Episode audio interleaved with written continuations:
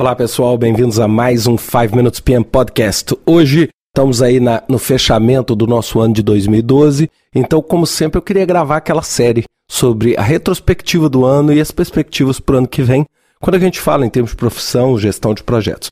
Bem, sem dúvida nenhuma, esse, como no ano passado eu falei, foi um ano também de sentimentos mistos. É, eu tive sempre para produzir esse podcast, eu converso com alguns amigos, né, faço os meus questionamentos, como é que foi o ano para você, como é que foram as tendências, os negócios, e eu encontrei dessa vez um, uma faixa muito grande. Eu tive amigos que falaram que foi um ano excelente, é, outras pessoas falaram que foi um ano ok, foi um ano normal, outras pessoas falaram que foi um ano bastante desafiador, é, eu tenho a felicidade de ter muitos amigos trabalhando globalmente. Então essa percepção foi uma percepção de realmente de uma instabilidade muito grande, né? Com notícias muito boas, com notícias não tão boas.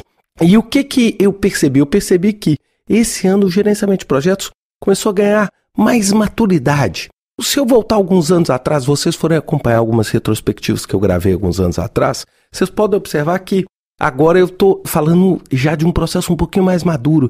Ninguém está mais só vendendo a ideia de que gerenciamento de projetos é bom.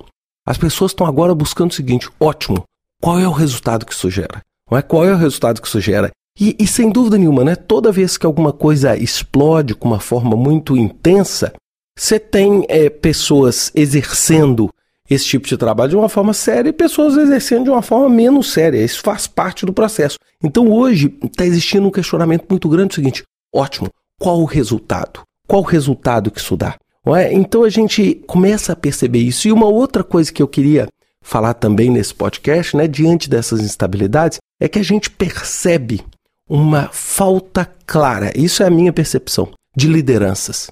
Não é? A gente está percebendo que talvez, é, se a gente voltasse alguns anos, eu estava falando muito mais de é, habilidade técnica, de conhecimento. Hoje eu queria falar que está faltando muito o aspecto humano, está faltando muito a capacidade de termos grandes líderes para poder liderar os grandes desafios, né? Hoje o mundo inteiro está enfrentando uma quantidade imensa de desafios em mega projetos, projetos estruturantes. Eu pego o exemplo do Brasil com Copa do Mundo, com Olimpíada, mas podemos também pegar o exemplo global, como novos postos de petróleo sendo abertos no Alasca, ou seja, novas fronteiras. Nós estamos falando de toda a crise que a gente tem visto econômica, afetando principalmente a Europa. Então nós estamos vendo que está faltando muita gente boa, com capacidade de liderar, não é? Com capacidade de ter o discernimento claro daquilo que precisa ser feito e transformar aquilo num resultado.